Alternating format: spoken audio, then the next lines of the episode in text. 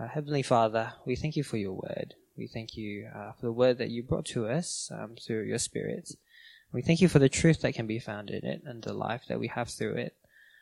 Um, and so, Lord, we pray that you might bless us today as we listen to your word, give us wisdom, um, and allow us to apply it through your lives. In Jesus' name we pray. Amen. Um, so, John 10, verses 1 to 21, of the Good Shepherd and his sheep. Very truly I tell you, Pharisees, anyone who does not enter the sheep pen by the gate, but climbs in by some other way, is a thief and a robber. The one who enters by the gate is the shepherd of the sheep. The gatekeeper opens the gate for him, and the sheep listen to his voice.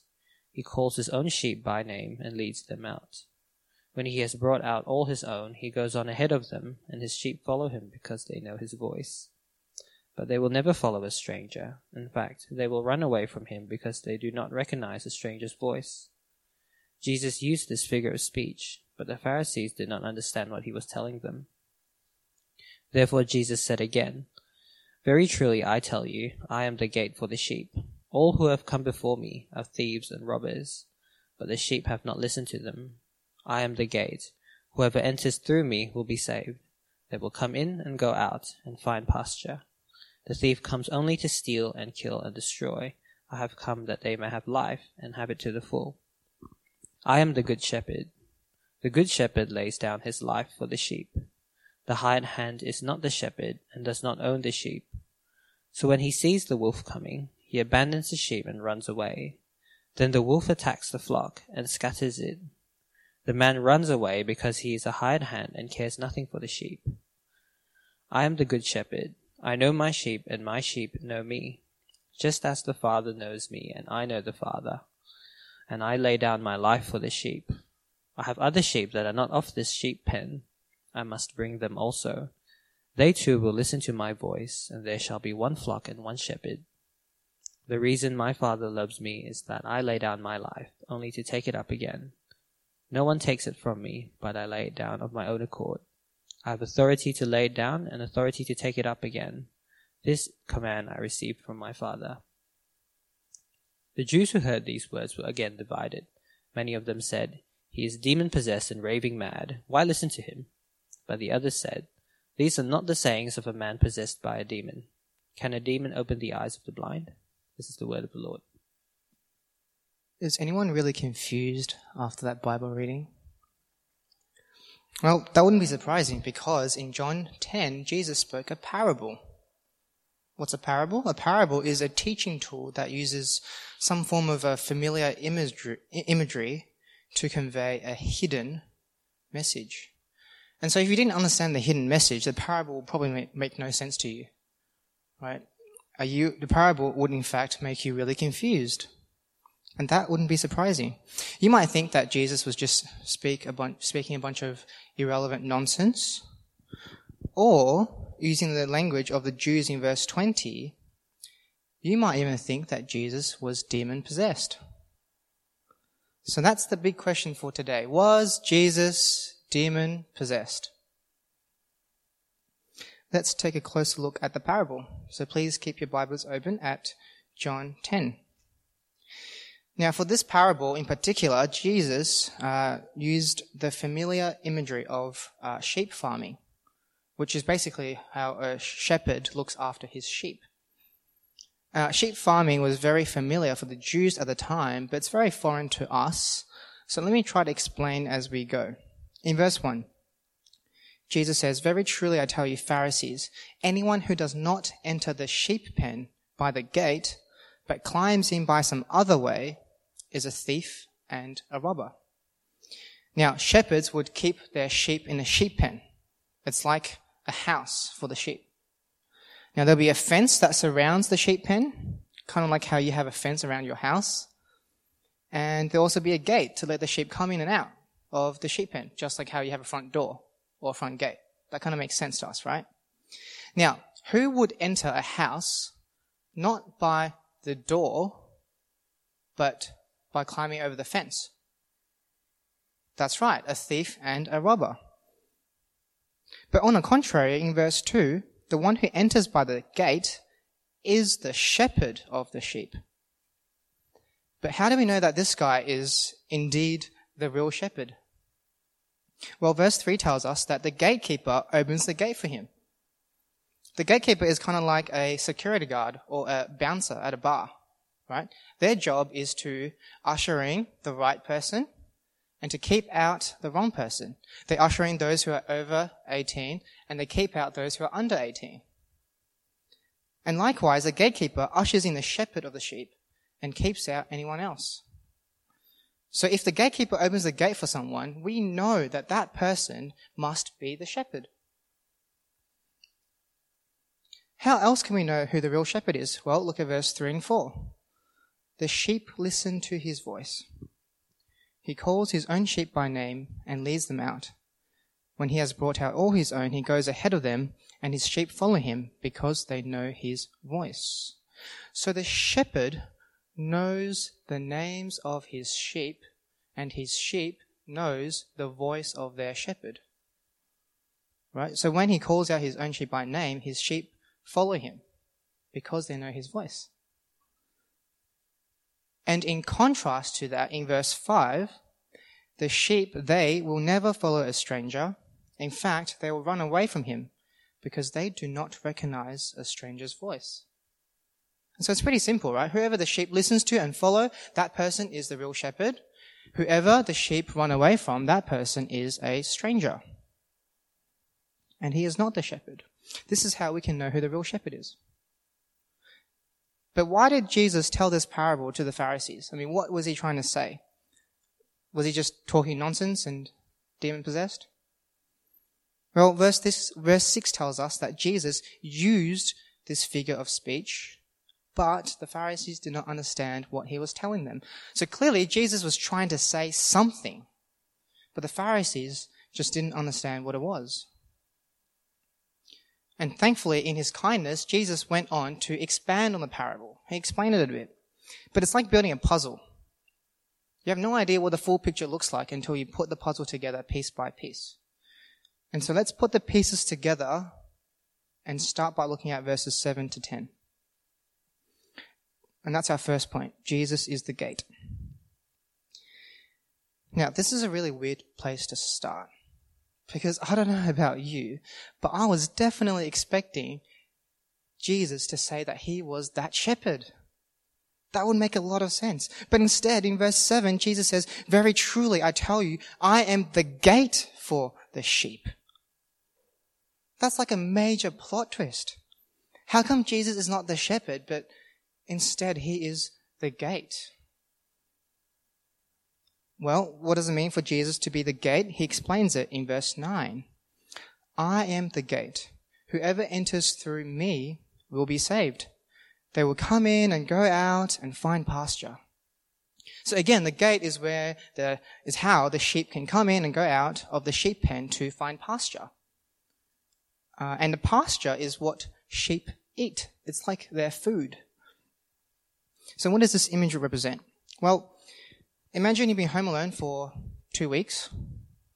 Uh, you've eaten all the food in your house, in the pantry, in the fridge, and there's absolutely nothing left for you to eat in the house. What are you going to do? Well, I'd imagine at one point, eventually, you'll have to go out of your house and go to Coles or Woolies and buy some groceries. Eventually, you need to go out of your front door, maybe even your front gate of the house, and find some food to eat. And for the sheep, it's very similar. Finding pasture is the same as finding food. And since food is what keeps you alive, finding pasture essentially means finding life. But for the Jews, this imagery of finding life isn't just the physical sense of being alive, but it's also the spiritual sense of been alive before God. Now, the Jews believed that they were spiritually dead before God. Right? By their rejection of God, they were cut off from God, who is the author of life. Because of their sin, they were separated from God. Uh, there's a children's book that captures this idea really well. The book is called The Garden, the Curtain, and the Cross. And throughout the whole history of Israel, God repeats the same line over and over again. And he says to Israel, because of your sin, you can't come in. So as sinful people, the Jews can't enter God's presence because God is a holy God and sinners can't approach a holy God. And since God is the author of life, losing access to God's presence means losing access to life. No God, no life.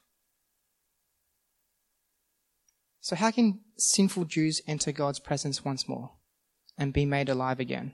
Well, they need a way to, they need some sort of way to regain that access to God. And this, this, this way is symbolized by the gate. To put it plainly, the sheep that we have seen so far are the Jews or the Israelites. The sheep pen is the Jewish nation or the house of Israel. The pasture is where the Jews can have life, where they can be in God's presence. And the gate is how the Jews can have access to God, to be with God, and have life. Now, the Jews thought that they can have access to God by obeying the law of Moses. That's what they thought. But there was a problem. The problem that was that it was impossible. Right? It was impossible because they constantly failed to obey the law. For example, when they first received the Ten Commandments, do you remember what the first thing they did was? the first thing they did was worship a golden calf and thereby breaking the first two commandments. That was the first thing they did after receiving the Ten Commandments. Right? There were sinful people who constantly failed to obey the law. And that's why they had to offer sacrifices for the forgiveness of their sins. That's why they can't uh, enter the most holy place in the temple, because that was where God's presence was. They can't go in. Right? That's why there was this massive curtain that separated the Jews from the full presence of God in the, in the most holy place. And the curtain was a constant reminder to them that because of your sin, you can't come in. So the law of Moses can't give the Jews access to God. But Jesus can. In verse 9, Jesus says, I am the gate. Whoever enters through me will be saved. They will come in and go out and find pasture. Jesus is saying that he is the gate for the Jews to have access to God. That the Jews can have life not through the law of Moses, but through the gate that is Jesus. But Jesus also warns about the Jew, uh, warns the Jews about the thieves and robbers. Look at verse 8. All who have come before me are thieves and robbers, but the sheep have not listened to them. Who are these thieves and robbers? Well, let me suggest that the thieves and robbers in this particular parable are referring to the Pharisees. Do you remember what we saw in John 9 last week? Uh, why don't we all flip back a page? Is it back a page? Yeah, flip back a page to page 869. Right, in verse 7, we see that Jesus healed a man born blind on a Sabbath day. Uh, but in verse 16, the Pharisees got angry at Jesus for healing on a Sabbath. Uh, they accused him of being a sinner because they thought he was breaking the law of Moses. And then in verse 20, 24, they threatened, the Pharisees threatened the blind man to admit that Jesus was a sinner, that he wasn't from God. But in verse 30 and 33, the blind man defended Jesus. And he didn't listen to the Pharisees. He didn't submit to their threats. And now we finally know why he defended Jesus, despite the Pharisees threatening him. It's because he is a, she- he is a sheep of the shepherd and his sheep do not listen to thieves and robbers. Remember, in John 10, verse 5, they will run away from a stranger because they don't recognize a stranger's voice. So, what did the Pharisees do in the end? Well, they do what thieves do best. Look at chapter 9, verse 34. They threw the man out of the synagogue. Now, the synagogue was where the Jews gathered uh, as a place to have access to God's presence. So by throwing the man out of the synagogue, it's like throwing someone out of the church. Right? The Pharisees were taking away this man's access to God. They were stealing and killing and destroying God's sheep. So Jesus says in verse 10, the thief comes only to steal and kill and destroy. I have come that they may have life and have it to the full. So the Pharisees were the thieves who have come to take life, but Jesus is the gate who has come to give life. Now, I bet you're all wondering, how does Jesus give life? Well, let's put the puzzle pieces together by looking at verses 11 to 18, where we finally get to hear what we've been expecting this whole time. And that's our second point, that Jesus is the good shepherd. In verse 11, Jesus says, I am the good shepherd. The good shepherd lays down his life for the sheep. Now, a shepherd's job is basically to take care of the sheep in every possible way that you can think of. Right? They feed the sheep, they protect the sheep from danger, uh, they heal the wounded and injured sheep. But there are two types of people who would do uh, the job of a shepherd, right? There's the actual shepherd, and there's the hired hand who takes care of the sheep on behalf of the shepherd. And Jesus is claiming to be the shepherd. And not just any shepherd, but the good shepherd. He is the good shepherd because he lays down his life for the sheep. That is the extent to which he will go to look after his sheep, to take care of his sheep. Jesus is the good shepherd because of his self-sacrificial love for the sheep. Now, this good shepherd is a clear contrast to the hired hand. Uh, read with me from verse 12. The hired hand is not the shepherd and does not own the sheep. So, when he sees the wolf coming, he abandons the sheep and runs away. Then the wolf attacks the flock and scatters it. The man runs away because he is a hired hand and cares nothing for the sheep. The hired hand is not self-sacrificial like the shepherd who owns the sheep. Rather, he is self-serving. He would abandon the sheep when his own life is at risk. He cares nothing for the sheep. He only cares for himself. Now, this description of the hired hand reminds me of uh, Ezekiel chapter 34. Reminds me of the, she- uh, the shepherds of Israel. Oh, I think they're on the screen. Let's take a look. Woe to you, shepherds of Israel, who only take care of yourselves. Should not shepherds take care of the flock? You eat the curds, clothe yourselves with the wool, and slaughter the choice animals, but you do not take care of the flock. You have not strengthened the weak, or healed the sick, or bound up the injured. You have not brought back the strays, or searched for the lost. You have ruled them harshly and brutally.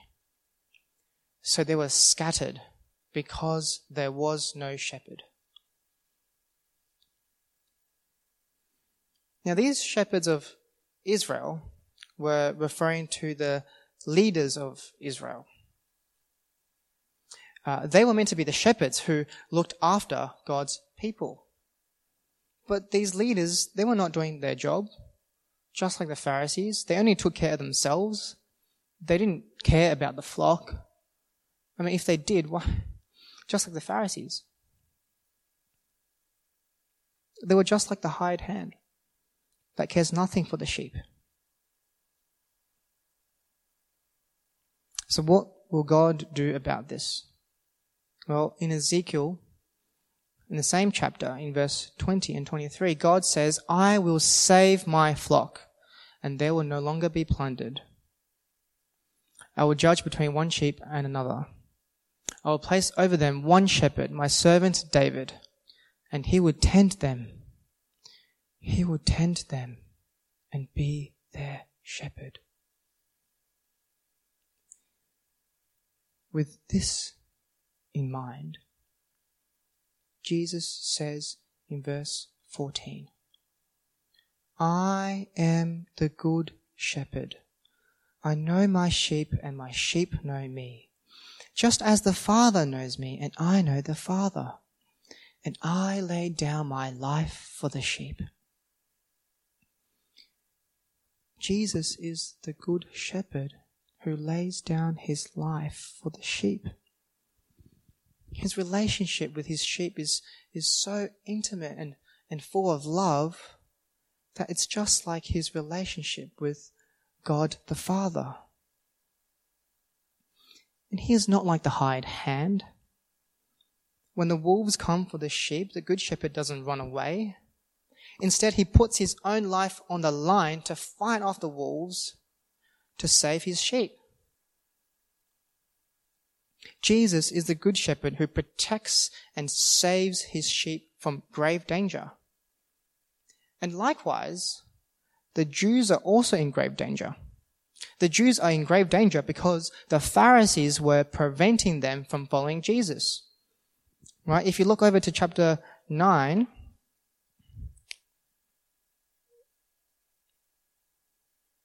and you look at verse 22 in chapter 9, they had decided that anyone who acknowledged that Jesus was the Messiah would be put out of the synagogue.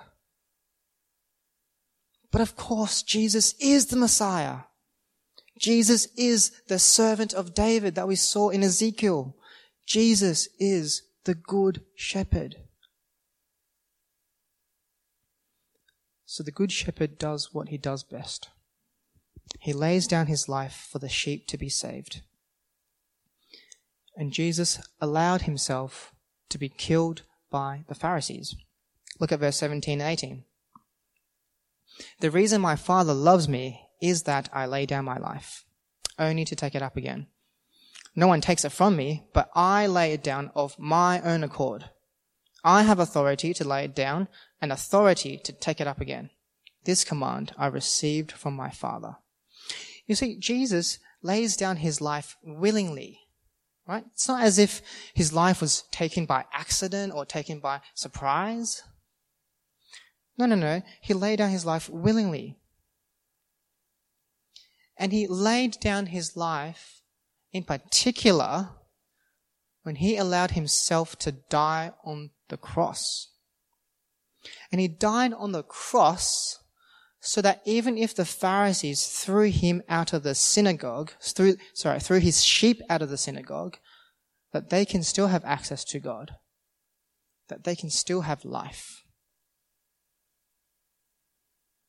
So Jesus laid down his life, laid down his life so that his sheep can have life in return and have access to God. Do you know what happened the moment that Jesus died on the cross?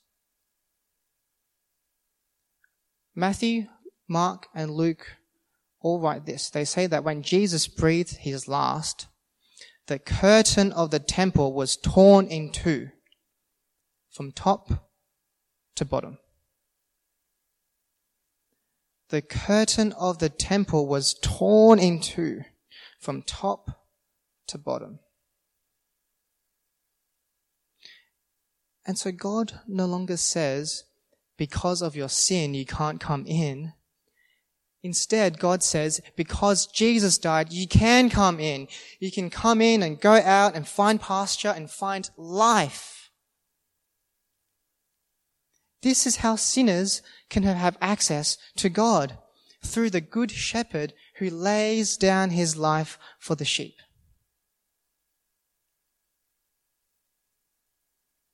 But is it only the Jews who can have access to God? No. Look at verse 16. Jesus says, I have other sheep that are not of this sheep pen. I must bring them also. They too will listen to my voice, and they shall be one flock and one shepherd. And so his sheep are not only those from the house of Israel, from the sheep pen, but also from the entire world.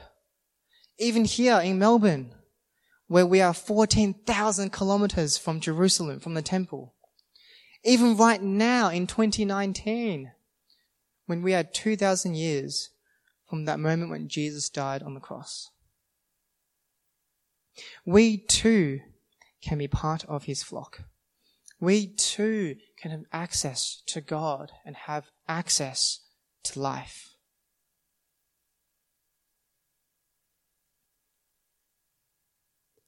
And so anyone can be a sheep of Jesus the Good Shepherd. But not everyone is part of his flock. Remember, when the shepherd calls, only his sheep follow him. The good shepherd has a voice that divides. Look at verse 19 to 21. The Jews heard, the Jews who heard these words were again divided. Many of them said, He is demon possessed and raving mad. Why listen to him? But others said, These are not the sayings of a man possessed by a demon. Can a demon open the eyes of the blind? Many Jews thought that Jesus was demon possessed and talking nonsense. Many Jews thought that. But they didn't understand because they were not his sheep. And here comes the other plot twist. Back in the day, a sheep pen would be used by multiple shepherds to keep all their sheep in the same sheep pen. That's why in verse 3 it says, He calls His own sheep by name and leads them out. When He has brought out all His own, He goes on ahead of them and His sheep follow Him because they know His voice. So some sheep are His own and some sheep are not his own. Only his own sheep knows his voice. So Jesus is not demon possessed. No. Jesus is the good shepherd who is calling out to his sheep. Jesus is the good shepherd who is gathering his sheep to follow him and to have life in Him.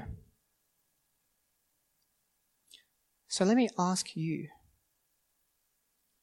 Do you know the voice of the Good Shepherd? Or, in other words, are you Jesus' sheep? Or are you not Jesus' sheep? And this is the most important question that you can ask in your entire life? Because the answer to this question determines whether or not you even have life. If you are a sheep of the good shepherd, then he leads you to have life. But if, if you are not a sheep of the good shepherd, then you still, you still don't have access to God. Right? You are still separated from God and you are still dead in your sins. And so you need Jesus, who is the Good Shepherd, who lays down his life so that you can be forgiven of your sins and be reconciled to God and have life through him. But if you already know his voice, if you are his sheep, then let's do what sheep do best. Let's listen to his voice and let's follow him. Let's follow the Good Shepherd in the same way that he loves his sheep. And one way we can love each other is by speaking the shepherd's words into each other's lives. To speak God's word into each other's lives. Why? Because there are thieves and robbers out there like the Pharisees who want to steal us away from God, Like the Pharisees, people want to tell us, some people want to tell us that Jesus isn't the gate to find life, that you can find life by doing good works, that life is all about being a good person. Of course, God's word does call us to do good works, to be like the good shepherd, like in 2 Timothy uh, 3. But we are not saved by doing good works. We are saved by entering through Jesus, who is the gate. And so there's a very, very fine line between teaching that is helpful and teaching that is heretical. And so that's why we must know the Bible so well that we can tell what teaching is in which category. What teaching sounds like the shepherd's voice, and what teaching sounds like a stranger's voice. We must know the Bible that well.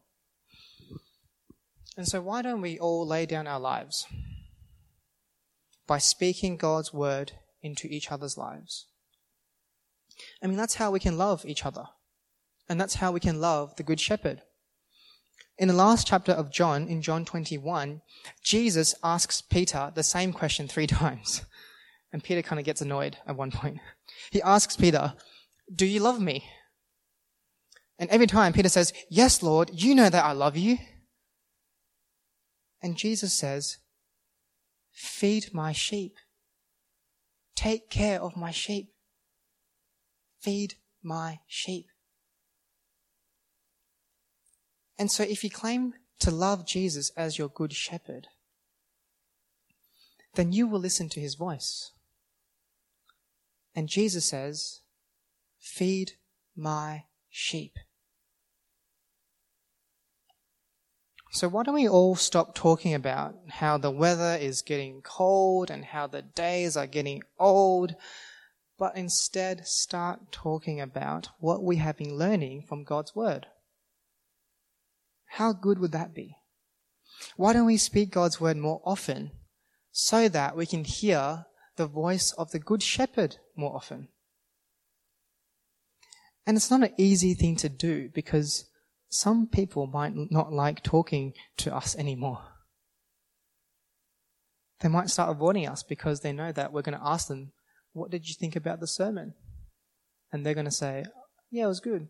I'm going to have some morning tea now. But love is self sacrificial. We lay down our pride and our comfort to feed others. Let's not be like the hired hand and just care about ourselves. Let's care for each other. We don't want any of God's sheep to be stolen or be scattered. We want all sheep to experience the love and intimacy of the Good Shepherd who lays down his life for us. So let's listen and follow the voice of the Good Shepherd and lay down our lives for each other. Let's ask the Good Shepherd to help us to do that.